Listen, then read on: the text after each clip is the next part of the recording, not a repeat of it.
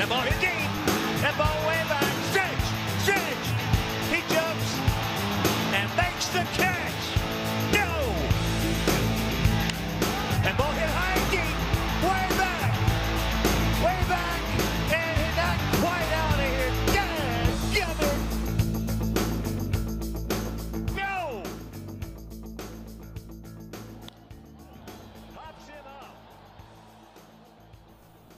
Welcome to Burlers Hurlers. It is July 5th. Happy 4th of July, everyone. Um, the White Sox are 49 and 34, six games ahead of Cleveland. We just uh, had a couple big series, one pretty triumphant and one kind of. So, I'm host Dan. I am host Don, amused by fart noises 100% of the time. Yeah, yeah, that was that was amateur too. That wasn't wasn't even that good. Um, so let's start with the Twin series because that was a lot of fun. I thought Oh, It's- yeah. it started with Donaldson smashing a Giolito meatball, and then uh, he made a little hand signal implying he's got no grip on the ball. Mouthed those things as well. Ton of fallout from Sox roster and Donaldson going back and forth. So yeah, I mean, Sox ended up sweeping the series. It was a huge momentum and you know reignition of the rivalry. So Don, let's let's start there with game one. Donaldson, Donaldson in general. Yeah, so it it's it kind of hurts to say, but I think Giolito came off poorly there. Like Donaldson crushed the homer and probably accurately said that he's not using sticky stuff anymore. And I think Giolito after the game kind of like attacked Donaldson, and it just came off really weird. Like everyone in the world knows Giolito was using sticky stuff. Donaldson got the better of him, and now it's just like some sore loser stuff from Giolito, who ninety nine percent of the time I, I really love. So it just kind of hurt to see like the more fun person in this rivalry not be on the Sox. And then the hilarious part was when like Donaldson crushed another homer off Cease. Like, oh god, you can't even be mad, mad at the guy. This is like hilarious. It's objectively fun what Donaldson did. Oh yeah, I, natural nativist was oh yeah, screw Donaldson, and you know a, a little bit screw Donaldson, but I I agree. I think Giolito did come off worse in that exchange. You know, he got crushed, he got taunted, he kind of whined about it, and then there were details that Donaldson tried to meet Giolito in the parking lot and like straight up confronted him about it, and Giolito like backed down all meek and I don't know. I I think on you know with all the sound bites summed up, the Sox seemed the better. Like and you know it galvanized them, scored a ton of runs, looked the best they've looked in about a month. Uh, so the Sox got the better of it, but yeah, man to man, I'd say Giolito was on the lower end of that. Not even close. But but to be to be fair to Giolito, like if there's one guy in Major League Baseball that I would not want to fight, Donaldson's like near the top of the list. He's just got those like crazy eyes. Any like white guy with a mohawk kind of just like terrifies me. Like I would have, Giolito probably would have gotten his ass kicked. So I have no problem with Giolito's being like, I'm just going home, man. I don't want Giolito fighting him. Yeah, but I don't want the outcome for him to be like, you know, cat got his tongue and just like, oh, sorry, yeah, yeah, yeah. I don't know. I don't so know, you man. wanted you wanted him to like go to the parking lot, but then for like your mean to be like like hold me back, hold me back. You wanted your mean like holding Giolito back. Right. I'm picturing like a movie scene where, you know, totally unrealistic. You both got your crews and the crews ba- break it up, but you still keep your rep. That's what I want. Sure, sure. Yeah, I thought I thought you were going more for like the weigh in before a boxing match where they're like face to face and it's like that fake fight thing. Oh, yeah. I'd settle for that too. Because, Yeah. I mean, neither of these guys are actually going to throw their career in the toilet in a parking lot brawl. So I, I don't think it would come to that. Yeah, there's only a few guys in baseball who was like, I can have a multi million dollar career or I can punch this guy and ruin all of it. There's only a couple of guys who would choose the punch. Like Rougned Odor, like punched Jose Bautista and like ended his career. Like, was it worth it? Odor was like, yeah, it was worth it because he's like a crazy man. And Odor's on the Yankees right now, so I don't know if it ended his career. I can see it ended his career as like a star. I don't know if he was ever a star. That's being very generous. Who did he knock out? Well, he didn't knock him out. He kind of stymied him. Jose Bautista. Yeah, I mean he's out of The Wizards. MLB, so Yeah, he's gone. I guess he did get it. really did end that day. Yeah, man, that's a good point. Yeah, think about that. Rougned Odor is on the Yankees and Bautista's out of baseball. Probably would not have guessed that when that event happened. well, then the Tiger series, speaking of like getting Yep. the better, I thought like we not only did we lose two or three, I thought it was like bad. Like the way we lost those two games was bad. Like Giolito, as we said, got him kind of embarrassed by Donaldson, hoping for him to just come out and like seven innings, ten strikeouts, classic Giolito. Just kind of got shelled. And that's going to be, is that his last start before the All? No, he'll have one more start before the All Star break. But yeah, it's not looking good for him right now. I'm not confident at all in him, and I haven't said that in like two years. Just not be confident in Giolito. It's amazing. Yeah, it was ugly all around, and it was, you know, we've seen it before just a couple weeks ago during the losing streak where the offense just can't produce. And even when they do produce, they're not converting. They had like eight hits in two innings the other day and scored one run. It's just, I think it was seven hits. But uh, there's definitely something missing in that series. You kind of wanted two of three there as we go it back into Minnesota. Baltimore on paper is a good series for us, but uh, I don't know. After sweeping the Twins, that takes a little bit of the burn off on losing a series to the Tigers. You're going to lose series, but like you said, it's the manner in which they lost, like non competitive losses. That's not what you want to see, but it happens in a long season. And the um, did you see what uh, Keuchel said about like the fielding positioning? I think it was yesterday that story came out. I did like, not. the position of fielders. Yeah, so he said that um, he's been kind of frustrated because he thinks outfielders play too deep. And I don't know if you saw the game where like the inside the Parker Hamilton, Billy Hamilton like dove, kind of a bad play, went for it, ended up being inside Parker. It happens, whatever. But after the game, Keuchel was like, I don't blame Billy Hamilton, but I just think outfielders play way too deep. You know, I'm a guy who I give up a lot of contact. I don't strike a ton of people out, and they're not going to hit me super hard. So he feels like he's doing his job. Some singles are being like blooped into the outfield, but because the outfielders are playing so far back, they end up hits. When a normal outfield alignment would probably just be like, oh, easy can of corn. So I thought it was interesting. He would like come out and say that, not to like challenge La Russa or anything, but like rather than kind of just like take ownership. Because this is a guy who was like like lighting into the team like preseason. I don't know if you remember that, where he was like kind of criticizing the team, like this is unacceptable. I'm a veteran, like I've been to World Series. We got to do better. And now he's kind of like blaming the team. It was just weird. I thought. I think there's a like there's a few parts to that. It's interesting that he came out in the media and said that. Maybe he's been saying it in the room and it's not being heard, so he thought he hmm. had to. Good and point. also, who's in the outfield? It's, you know, a patchwork of secondary position and washed guys who are having a, a very good season with the White Sox. So, positioning is one thing, but you also got to think about like, is there a single outfielder other than Hamilton and Goodwin whose primary position is outfield? I guess Adam Eaton, but he's been you know injured. Well, yeah, Eaton, okay, but I, I guess I'm just saying, like, even if the positioning was good, I think you're gonna just have below average fielding, not errors, but coverage. So I think that that's valid, and it's kind of vague criticism, where it's like, well, the positioning could be better, not don't blow that play, Hamilton.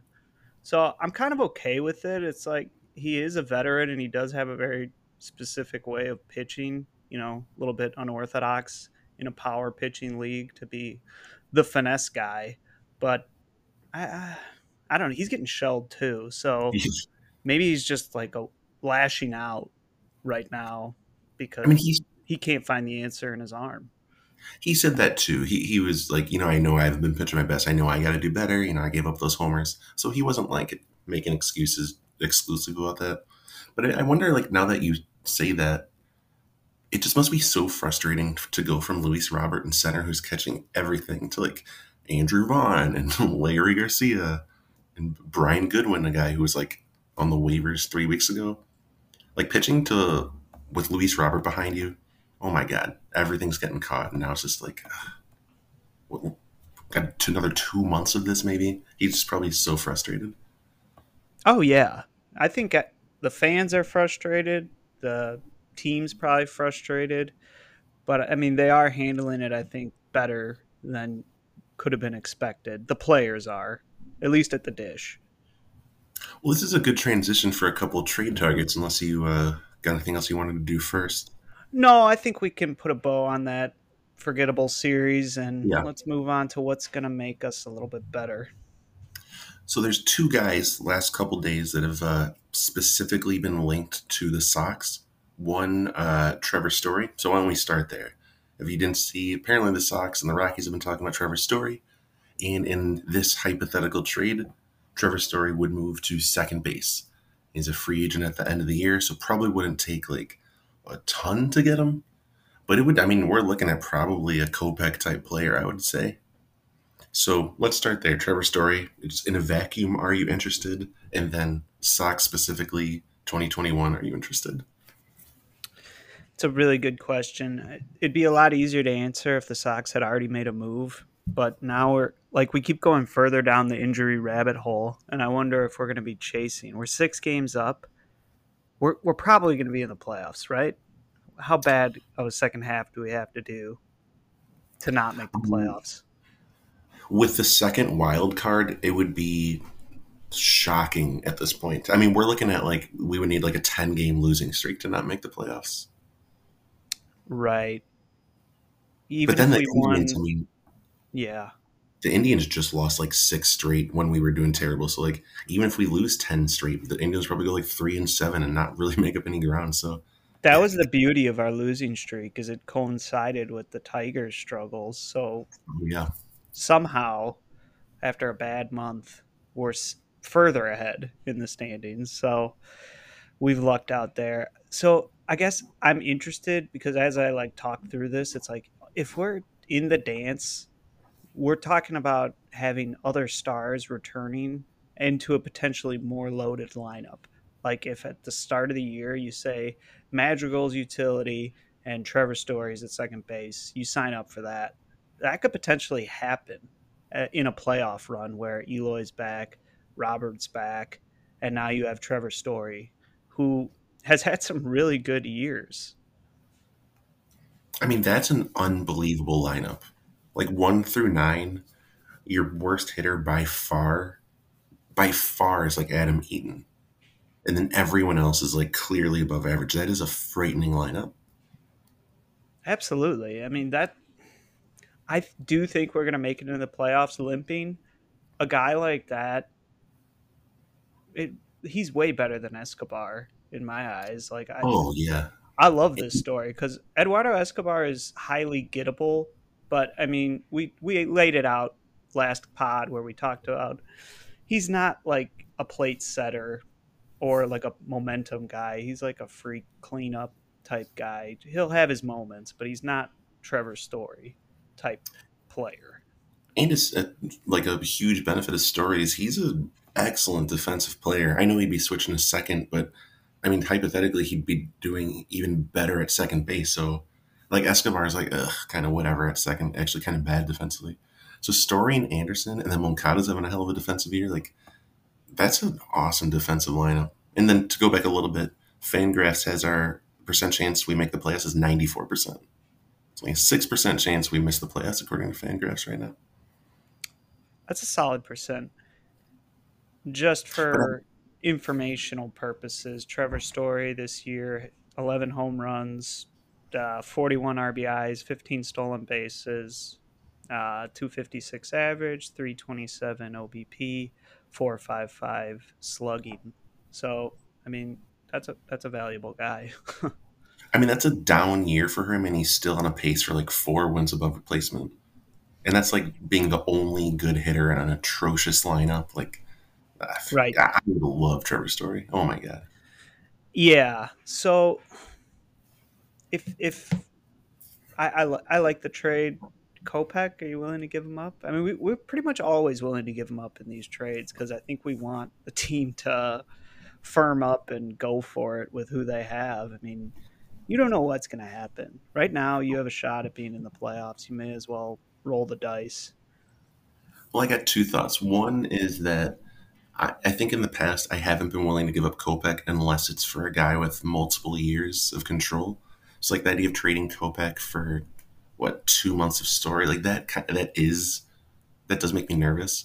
But story, I think that's a guy who makes you close to the favorites to win, or at least get to the World Series in the AL. Like he's that big of a difference maker.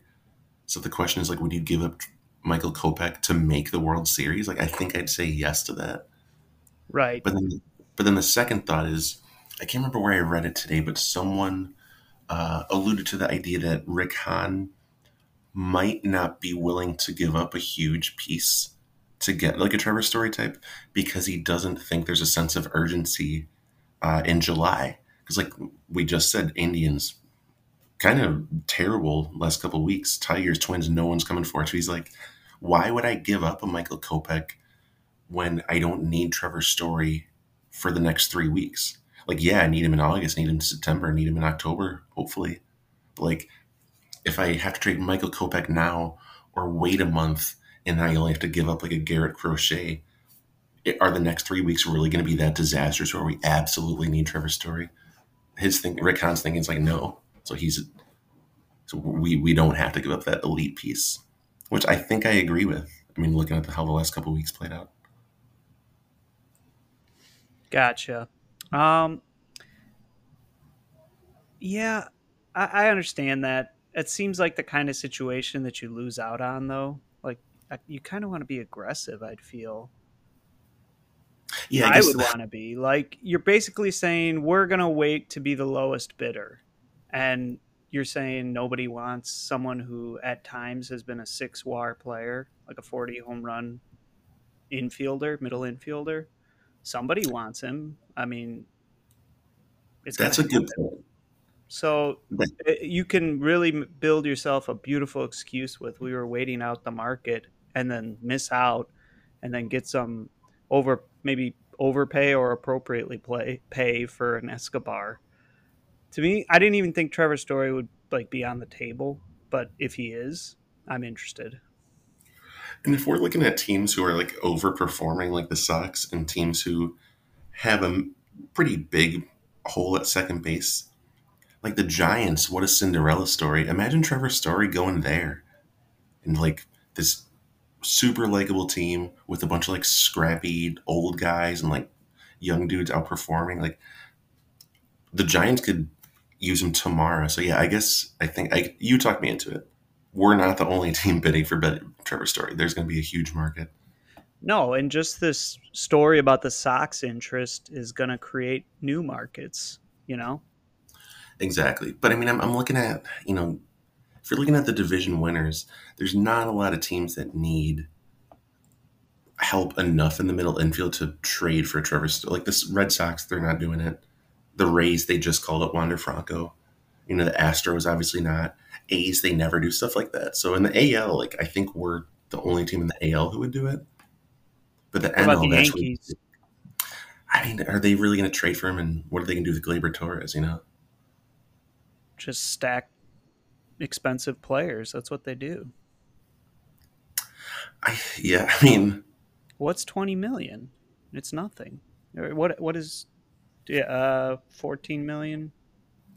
I guess like this that? is a move. Yeah, this is a move that the Yankees would do. Like, yeah, we got we'll, 10 we'll eat now. this. Yeah, Yeah, that's Oh, an equal deal.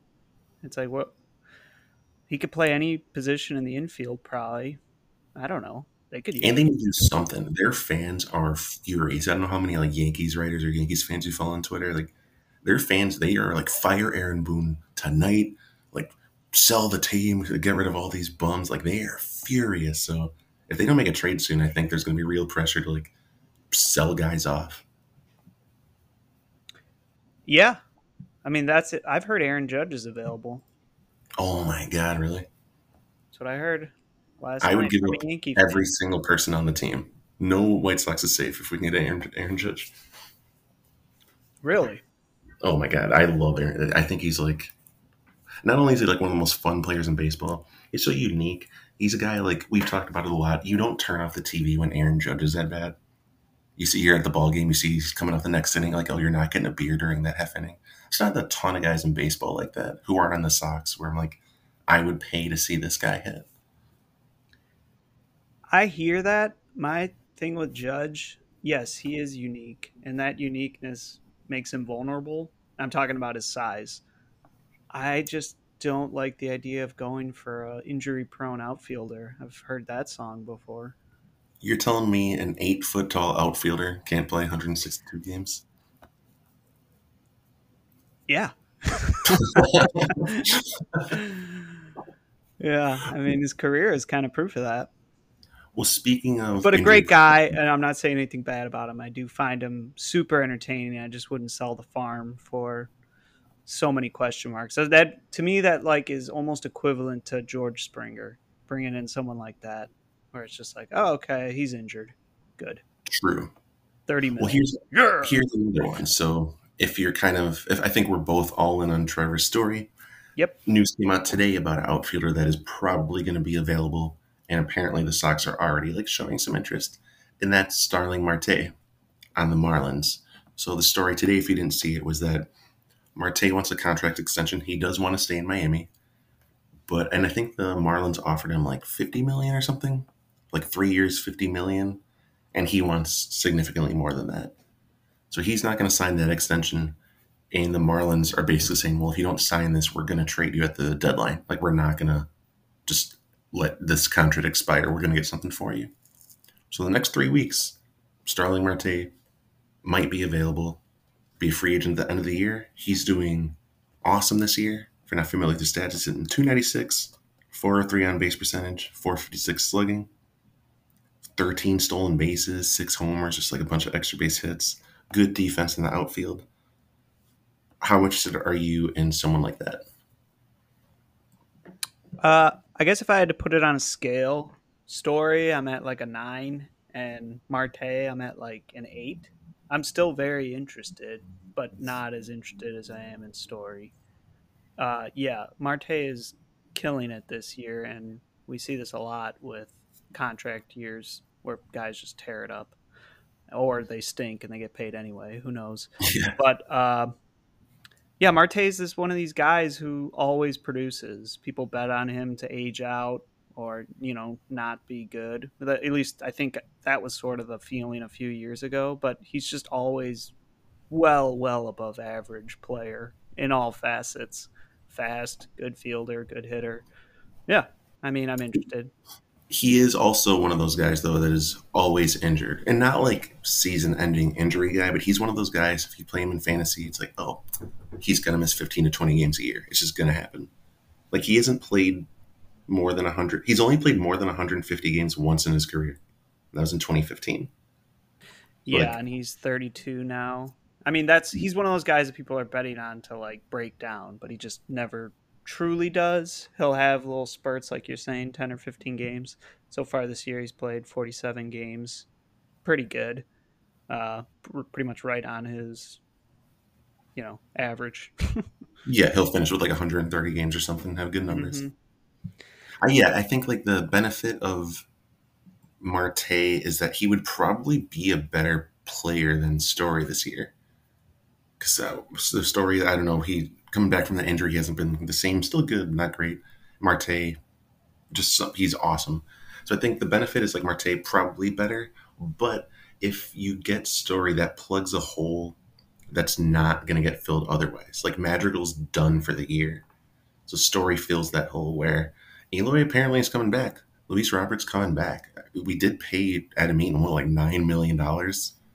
So on paper, like the outfield in August, September is going to be full, and that's not even including a guy like Andrew Vaughn who's like tearing it up recently.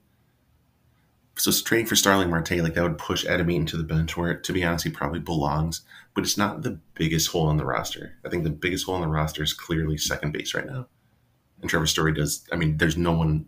Maybe Marcus Semien, as we said a couple of, uh, years, a couple episodes ago. Maybe that's the only other guy at that story that I would like give up a ton for. So I think I'm with you. Nine for Story, eight for Marte. Would love them both. Would give up pretty decent amount for both. Yeah, just to echo on a few things you were saying about, you know, positional need. I, like the guys we have, so there's days where second base, shortstop, and third base are all non major league stars, like, you know, C or below players. And you, you can't have that. You're not going to win a lot of games with Mendick, Garcia, Lamb, or whatever sideshow lineup they're running out because of injuries. The outfield, I'm less worried about, honestly. Like, it's average, but it's not like below average, if that makes sense. And I think the hitters are way more exciting. The, the unproven hitters, it's like we kind of know what Garcia, Mendick, what they are, and I really don't want to trust them late in the year. So I yeah, I agree, especially since like Vaughn's been bad defensively, as we've talked about a million times, but outfield you can hide horrible, horrible fielders there for a while. Like Gavin Sheets, he's probably going to be a disaster in the outfield, but that doesn't really like kill your team. You can probably hide Jake Burger out there if you need to, but like bringing Andrew Vaughn into third that game, like that really worries me. Apparently, Jake Burger's going to play some second base. Like this is what teams that aren't going to win the World Series do. Like put horrible fielders in prime prime uh, fielding positions. So if Gavin Sheets playing the outfield, I don't really care. But if it's October and like Moncada pulls a hamstring and we have like Andrew Vaughn playing third, that is terrifying. So get Story. It protects you against like a Tim Anderson injury, God forbid. If Moncada goes down, Story can slide over to third, you know, whatever. Put him at second. Like ultimately we need middle infielders. We have one guy in the team who can play middle infield well, and that's Tim Anderson. That's insane. Yeah. Yeah, you could say Moncada too, but I didn't think he was very good at second, and we don't. Yeah, he was bad at second.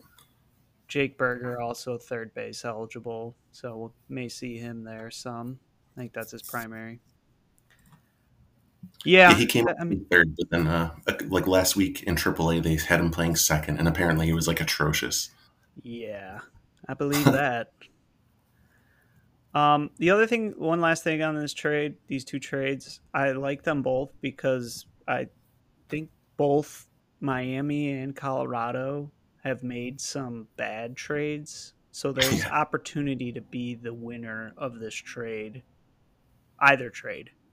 Like they they got nothing for Arenado. They got and Miami they traded some of the biggest stars in the game for nothing. So they gave away Yelich. Right. I mean, yeah. Although straight up. Was... And who else? Starling, not Starling, Giancarlo Stanton. They, I mean, that was their old ownership though. That was like before Jeter came in, and uh, Jeter has made some solid trades. Like they got Sixto Sanchez, who I guess just tore his shoulder today, so maybe I'm wrong. But yeah, but I, get, I mean, it's not like we're trading with Billy Beane again, where he just like smoked us got Marcus Semien for nothing, you know? Right. Yeah, so that's what I like about it. So I'm good with either avenue. I hope they do it sooner than later. I, I think I've made that point earlier. I don't want to get beat on either of these and end up with uh, discount bin when we had the premium options right there. But just to quickly lock you down on like a real trade, you're fine trading Kopech for either Trevor Story or Starling Marte? Um, you know, I, it really depends what they know about Eloy and Luis Robert. If they yeah. know they're making really good progress, then yes. If they have any doubts, no. So that's something for them to evaluate. But like we were talking about, the idea of coming into October with a the best lineup in Major League Baseball somehow is something I want to share of. So yeah, do it. If you're confident that those other guys are going to be back and 100%, do it. Because, you know, windows disappear, people get injured, People leave town, hurt feelings, blah blah blah. Let's go for it. And in the playoffs, you really only need four starters too. So I know we've been worried about like, well, if we trade Kopech, don't we need that pitching depth?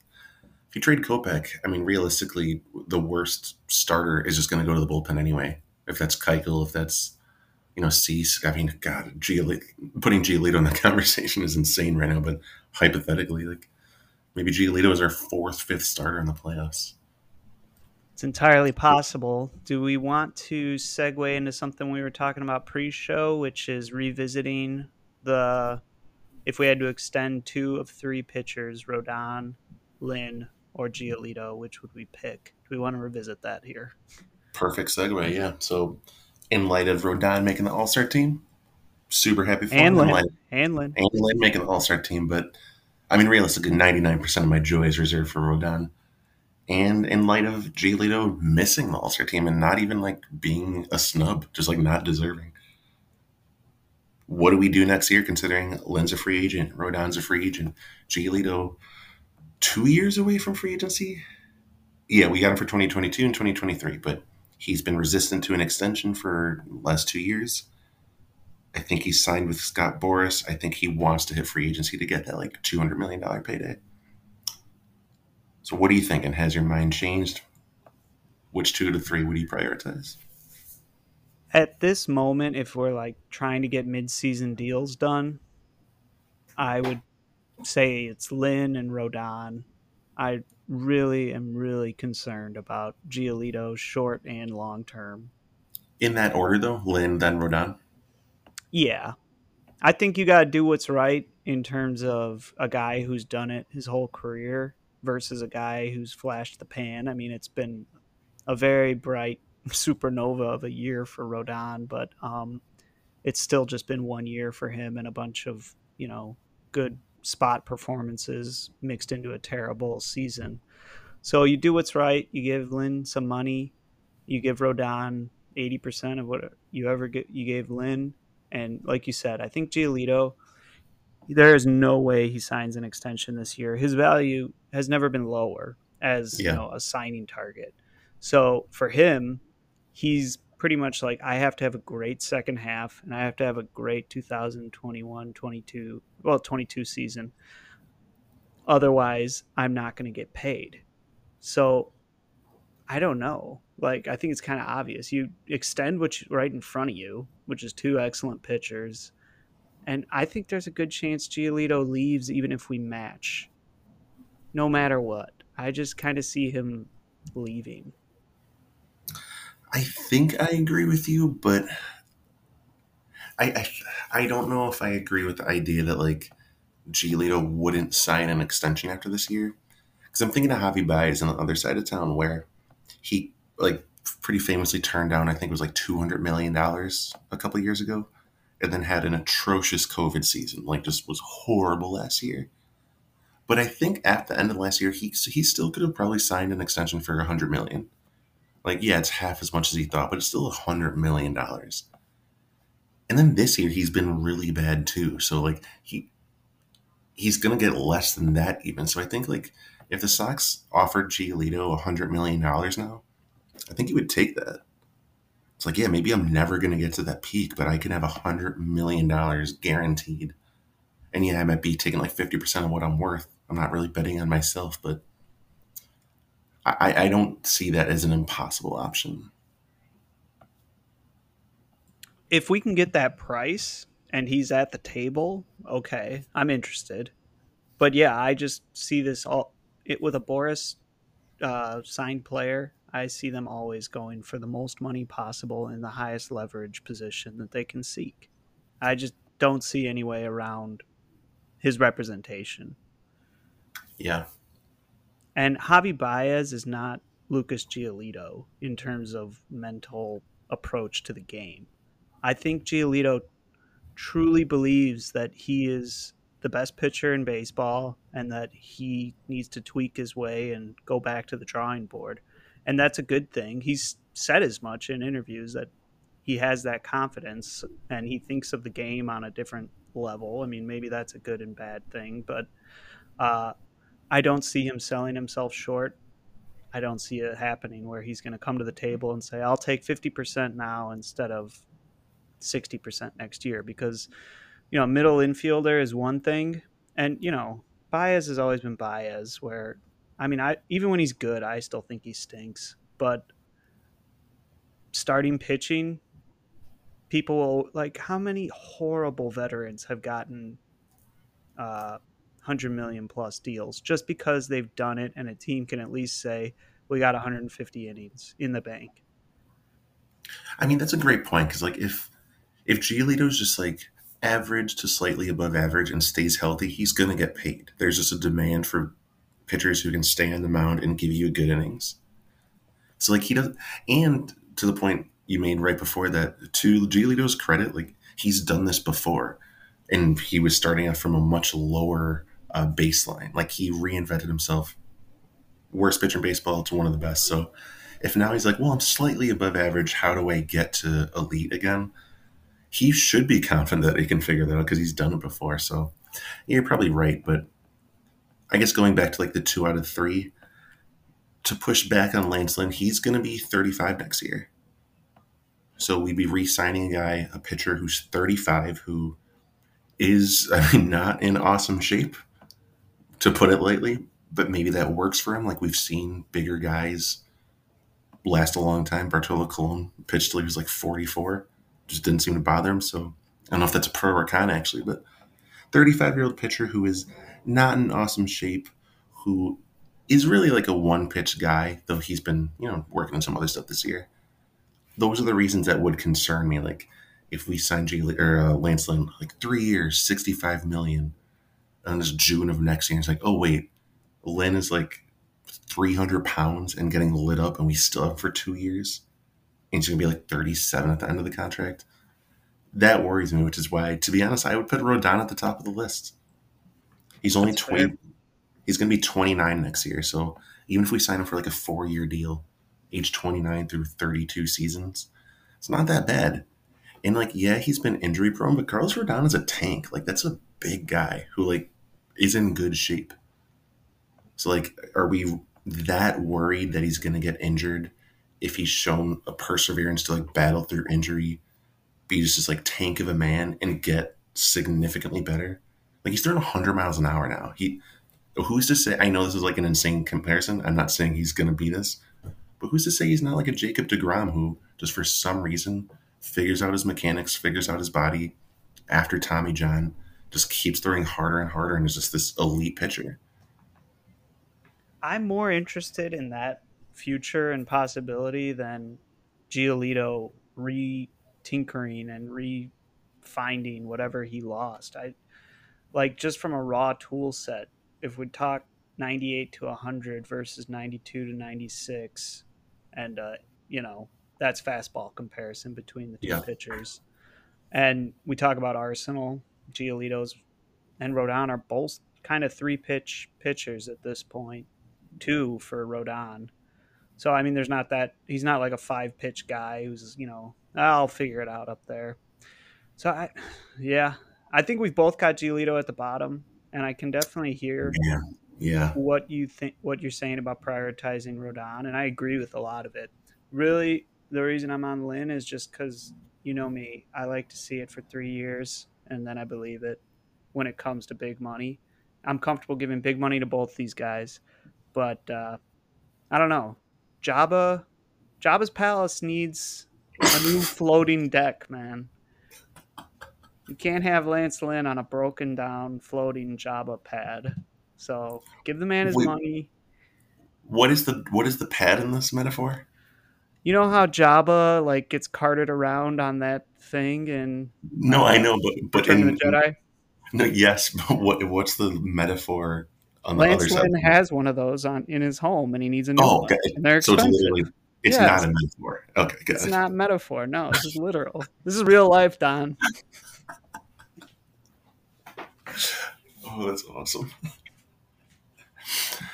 yeah, all right. Give him two hundred mil. Straight up. Here, well, here's another wrinkle. Okay, if we could trade Dallas Keuchel, why not just sign all three? Right? Like, clearly, we're clearly like the money isn't there for all three because Keuchel's getting paid way too much for the next couple of years. So if we can unload Keuchel for like, even if it's a salary dump or just for like a third outfielder and someone to replace Adam Eaton next year, why not just do that? Like he's another guy. He's gonna be 34 at the start of next year, and he's just getting worse. We're gonna Is there a him. market? No, I mean it would probably have to be a salary dump unless you're doing like Andrew Vaughn and Dallas Keuchel for like a chart like Charlie Blackmon or something. You know, is like a really good outfielder. Right. Yeah, that's an option. I mean, when you do something like that, you kind of constrict what you the moves you can make for batting. You know, are you talking about in the off season or right now? Yeah, no, in the off season. Okay. Okay. Yeah, I, I would totally be down with that. I mean, I don't know. Keuchel could have an amazing second half too. So we'll see. Yeah, we'll see. I, but I think in general, I think it's pretty clear. Like you take care of the guys that have to be taken care of right now. You worry about Giolito in two years, and give him two years to become the Giolito of 2019. Because Rodon, I mean, God, would you be shocked if Rodon got like 150 mil from a team this year? Like, I wouldn't. He's going to be expensive. No, it's going to cost a lot.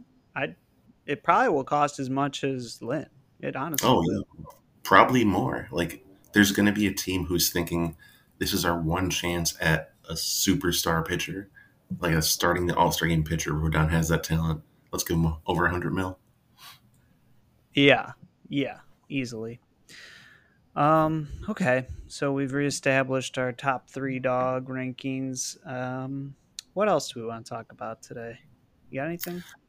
Yeah, well, let's uh, let's give some love to the uh, the rookies who kind of tearing the cover off the ball. To be honest, like your boy Gavin Sheets, what a debut! How happy were you watching that? It's been a great year for my oaf stocks on the Chicago White Sox. They're paying out big. I, I admit I did kind of bail on him in the last pod, but it's been great. I mean, Yeah, but you like- went to you went to spring training and you came back. You're like, you got to see Yermin Mercedes. You got to see Gavin Sheets. These guys have talent. I was like, get the fuck out. Who, who are you talking about? Like these awful AAA players. And you're like, no, these guys can hit. And you were right.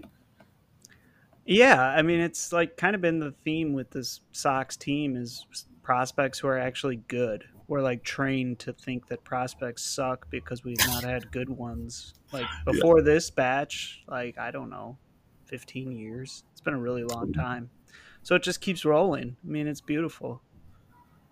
I mean, Sheets like has had a couple homers. She he's looked good at the plate. These haven't been like fluky at bats. I know it's a small sample size, but like even through two games, you can kind of tell if someone's scared to be in the big leagues or they just like don't have an approach at the plate.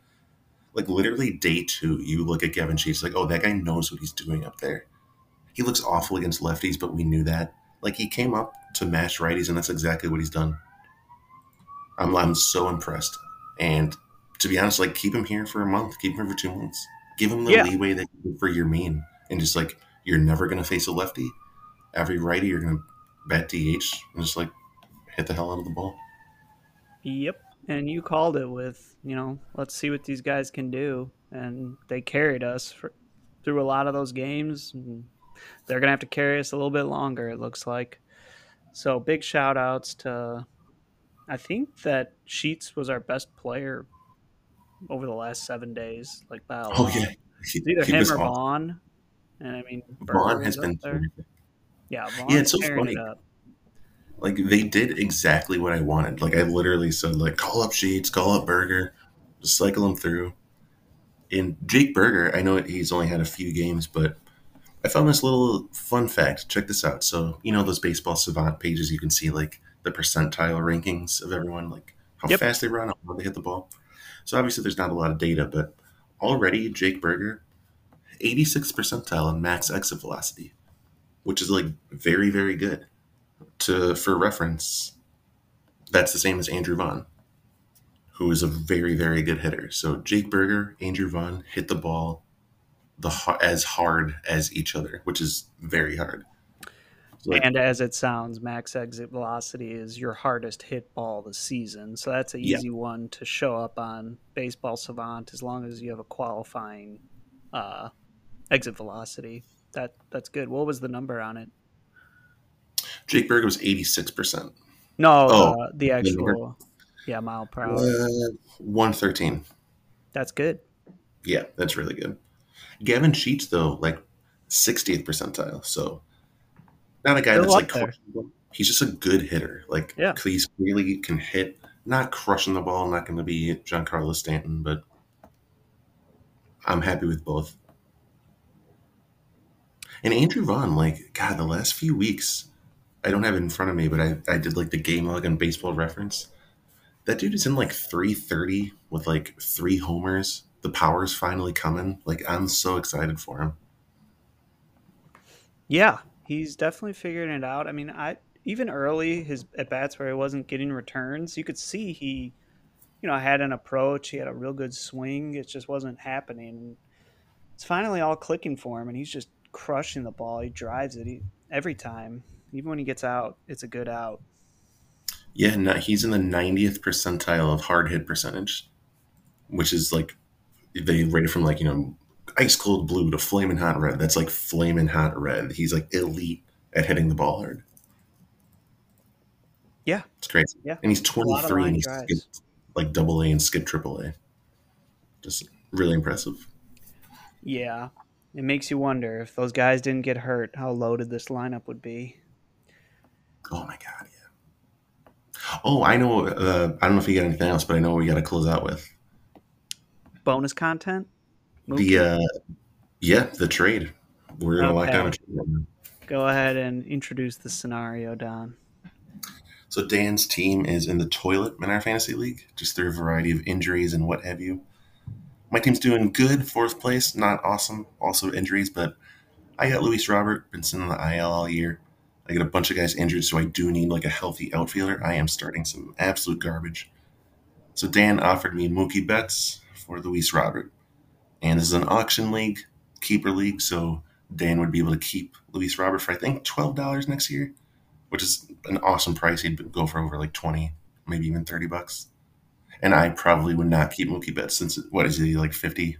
Around? Forty-five dollars. So in our 45. league, the minimum keep would be forty-eight dollars, which is just about twenty-five percent of the total uh, roster value.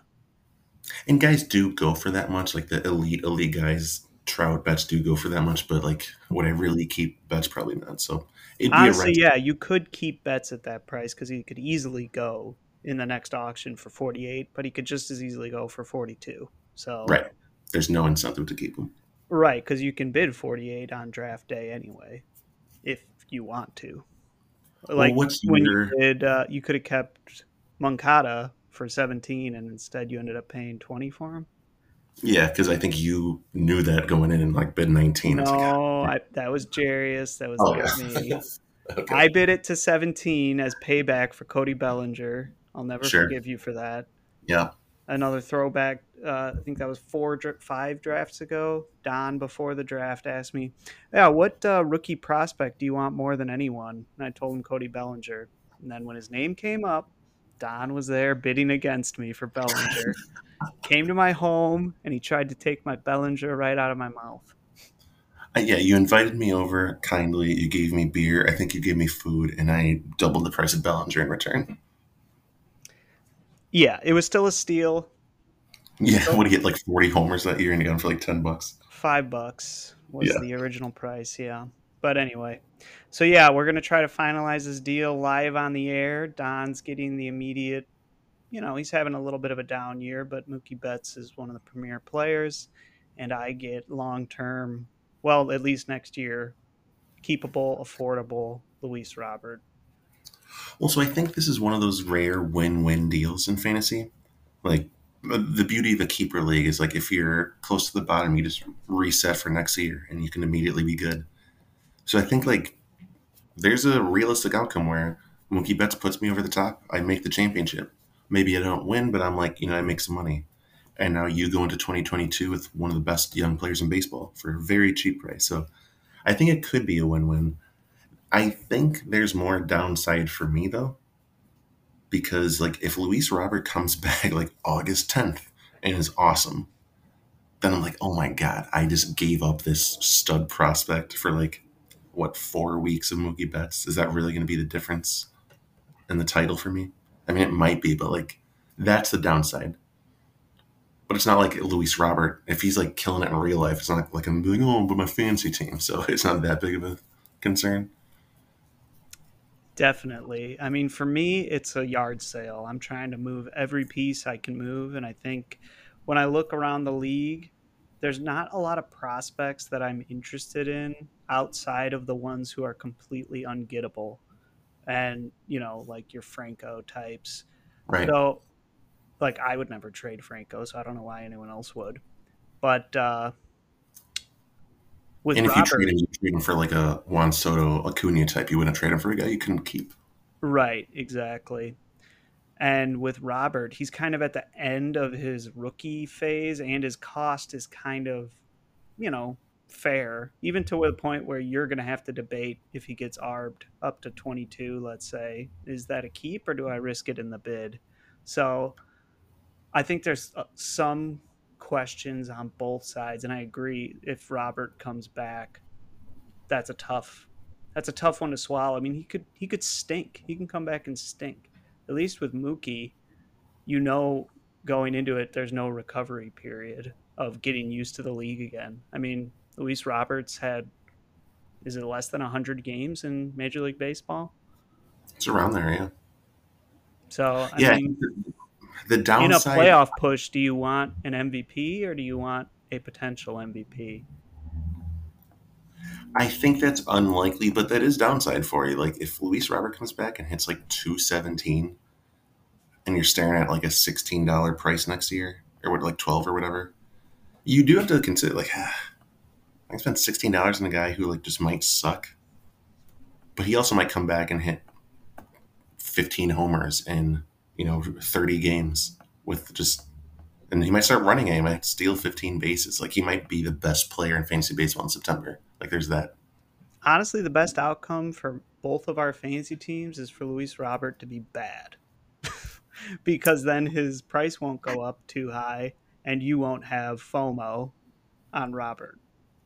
Well, bad but not atrocious. Like, like playable, healthy, but not like, oh my god, is Luis Robert just like is his career over? Yeah, I think what he does in center field will keep him in the and who he is and what the organization plans for him is going to keep him in the lineup no matter what. Yeah. But so it's out there. That is the deal. It, it's a huge deal. I mean, a guy like Mookie Betts, a guy like Luis Robert. So, I mean, I proposed the trade, so you know I'm in on it. Do you need do you need more time? Are you ready to make the call? You know what? The only thing that was like really holding me back was if Moncada was going to be out a while. Uh, it's why, like, even before you came up with the idea to do it live in the air, I was like, ah, I gotta wait to see if Moncada's back.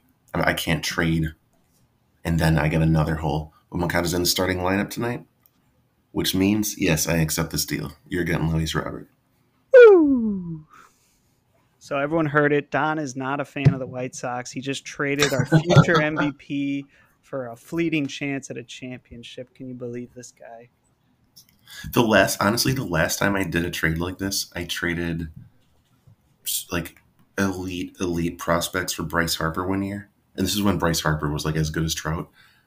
And literally, like two days later, he slipped on first base running and like tore his ACL and was out for the rest of the year. So I'm very nervous that Mookie Betts is going to like have a freak injury tomorrow. You got to keep buying tickets. I mean, uh, this story is the same for me. I was on the end you're on now. I traded a ton of really good prospects. I believe Albies was in the deal. He didn't pan out mm-hmm. in a period of time where it was too big of a loss for me, but I traded for Jose Ramirez and Chris Sale when I was just destroying the league and I was like, this is what I need to get over. They both got injured within a week or two out for the season lost in the semifinal. You know, good stuff. Good stuff, fantasy baseball. Oh man, I'm locked into the trade already, but I'm like horrified with that possibility. I mean, it's out there. You know, it's out there. I mean, you're taking the risk on this season. I'm taking the risk on next season and potential lost capital. But you know what's fun about having a guy like Mookie Betts, and you know with Bellinger, having a guy on the West Coast is genuinely fun. Like if you're up late, it's like eleven thirty. Like, yeah, I'll see what's on. And the Dodgers are playing still. You get to watch Mookie Betts. You get to watch Bellinger. You get to watch Fernando Tatis if you got him. There's just like an extra bonus having a West Coast guy if you're in the Midwest or East. It's like the last last game of the night. Absolutely. I mean, I, I love having shares in the Dodgers for that reason and just the distribution that goes on in that lineup. It's like, you know, everyone feeds each other. So it's a great piece to have. I think I still, no, I just traded Max Muncy too.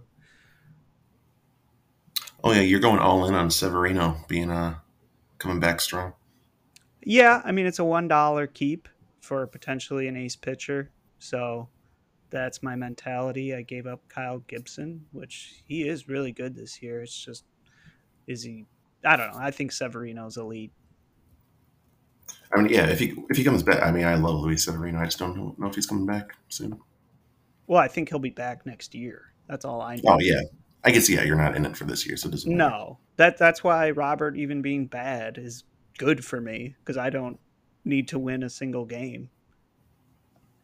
Although I one year when I did sell, it's kind of fun to sell and just like kind of be bad because then you can churn your roster waiver wires. It's actually kind of fun to like see, oh, maybe I'll get this flash in the pan for a month and you'll still be competitive. Like you might go on like a four game winning streak and be like, oh my god, I can still make the playoffs. Yeah, the beauty of dumping a bunch of roster is that now you need to refill it. So you can take right. chances like you're saying. So yeah, I may have a little uh, renaissance in the next couple weeks where I'm actually paying attention and trying to add because I have roster positions and not just 10 injured players that I would love to be able to play. But uh, this is awesome. I'm excited. Good stuff. I, I will text uh, I will text Jarius, and I think him and Max need to decide if this is going through. And we might get it done for tonight. Is Mookie playing tonight? Mookie's playing in 50 minutes. Let's see if we can get this done. Put Unless you want to enjoy him one last time. No, I I would prefer you get him as soon as possible so you get maximum value. True. All right, then let's call it here. Why don't you close us out? All right. Well, I think that was a good episode. Talked about a lot of stuff going around. We capped up on uh, some potential trade moves. That seems to be all we talk about. I mean, it is the most interesting thing. I think it's dire that we need hitting support. So we'll see if they go out and do something. We got the All Star game coming up. We got what six more games. So let's see if we can at least go 500, get into the break, and uh, yeah, we'll, we'll, probably do some off-season content during the All Star break, just like random stuff. We don't know. Maybe we'll do a trade special. I know we talk about it every day, but something about like uh, best and worst trades for the Sox. I don't know. We'll, we'll, we'll revisit our horrible bets too. Yeah, that's another thing Don brought up. Let's uh, let's touch in on our midseason check-in on our bets. Spoiler, they're they're bad, and uh, maybe we'll put in some new ones. I don't know. Try to chase like every good gambler. That's always good. All right. Thanks for listening.